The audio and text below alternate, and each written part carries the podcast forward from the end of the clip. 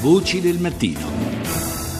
Ci spostiamo in eh, Spagna dove, lo sapete, l'ETA, il, il movimento armato eh, che puntava all'indipendenza, al separatismo, alla separazione del Paese Basco dalla Spagna, eh, dopo un lungo periodo di sostanziale inattività ha anche eh, accettato il disarmo consegnando il, i propri depositi di armi al governo, ma eh, la questione ancora non è del tutto definita vita. Ne parliamo con Alfonso Botti, docente, ordina- eh, mm, docente di storia contemporanea all'Università di Modena Reggio Emilia e autore della questione basca. Eh, buongiorno, buongiorno professore.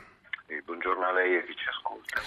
Dunque, eh, l'ETA ha accettato di compiere questo passo eh, simbolicamente, ma non solo simbolicamente importante, quello appunto di, di consegnare i, gli arsenali, i propri arsenali, però eh, eh, non vuole accettare, almeno per il momento, di sciogliersi eh, definitivamente. E mi sembra di capire che chieda in cambio al governo eh, almeno un alleggerimento delle, delle pene per eh, i suoi militanti che sono ancora in carcere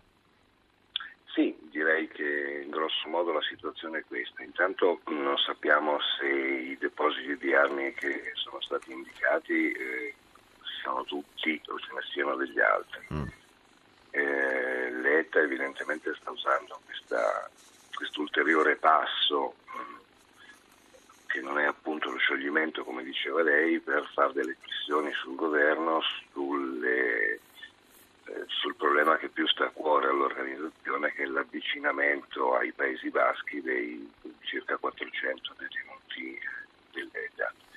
Da parte del governo c'è eh, la richiesta ehm, di uno scioglimento definitivo e la richiesta che l'ETA chieda perdono per le vittime che ha prodotto la sua sì.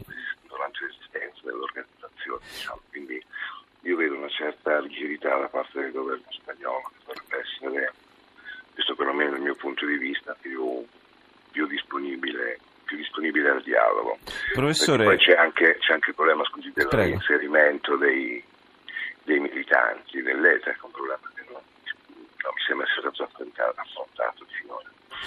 Eh, professore, dicevo, ehm, questo eh, in una fase in cui, ehm, ad esempio in Catalogna, il eh, sentimento indipendentista è, è, molto forte, addirittura forse cresciuto, si, si, parla sempre della possibilità di un referendum per sancire l'indipendenza della Catalogna, invece nel Paese Basco eh, questa spinta eh, è venuta meno evidentemente, se, se poi l'ETA è stata costretta in qualche modo a, a compiere questi passi. Che cosa è cambiato nel Paese Basco? No, no, io non credo che sia venuta meno la spinta verso l'indipendenza da parte dei Paesi Baschi o nei Paesi Baschi. Eh, I Paesi Baschi stanno uh, guardando, perlomeno le forze, noi siamo, diciamo, abbiamo la, la tendenza a identificare i baschi con i nazionalisti baschi e i nazionalisti baschi con gli indipendentisti. In realtà diciamo, ci sono dei passaggi il nazionalismo basco che punta all'indipendenza sta, non è che abbia rinunciato all'indipendenza, sta guardando con grande attenzione a quello che succede in Catalogna. Perché in Catalogna, proprio perché non c'è stata, non, diciamo, non c'è stata una rivendicazione indipendentista portata avanti con il terrorismo, con la violenza, con l'uso delle armi, questo sentimento indipendentista è cresciuto molto, soprattutto negli ultimi anni e soprattutto anche in questo caso per l'atteggiamento di chiusura che ha avuto, che ha avuto Madrid. Quindi tornando alla sua domanda, eh, diciamo adesso sembra che la situazione sia tranquilla in, eh, nei Paesi Baschi dal punto di vista dell'indipendentismo, non è, è molto tranquilla la situazione è cambiata radicalmente dal punto di vista della qualità della vita e rispetto alla situazione in cui c'erano attentati o c'erano eh, manifestazioni. Quindi possiamo dire che non, è, non, sono le aspirazioni che sono venute meno, è però cambiata, cambiato il modo di, di, di perseguire queste aspirazioni. Diciamo che è fallito, è stato sconfitto il modo oh, radicale che puntava sulla violenza.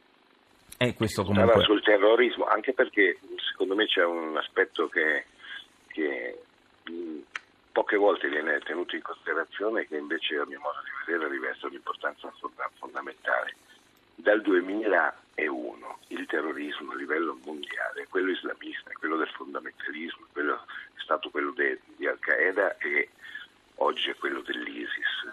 E siccome il terrorismo diciamo, è un atto dimostrativo che vuole eh, dimostrare forza, vuole dimostrare potenza, vuole incutere terrore, nell'immaginario collettivo ormai, nell'immaginario collettivo ormai il terrorismo è quello, non può essere usato da altre forze politiche con altri scopi.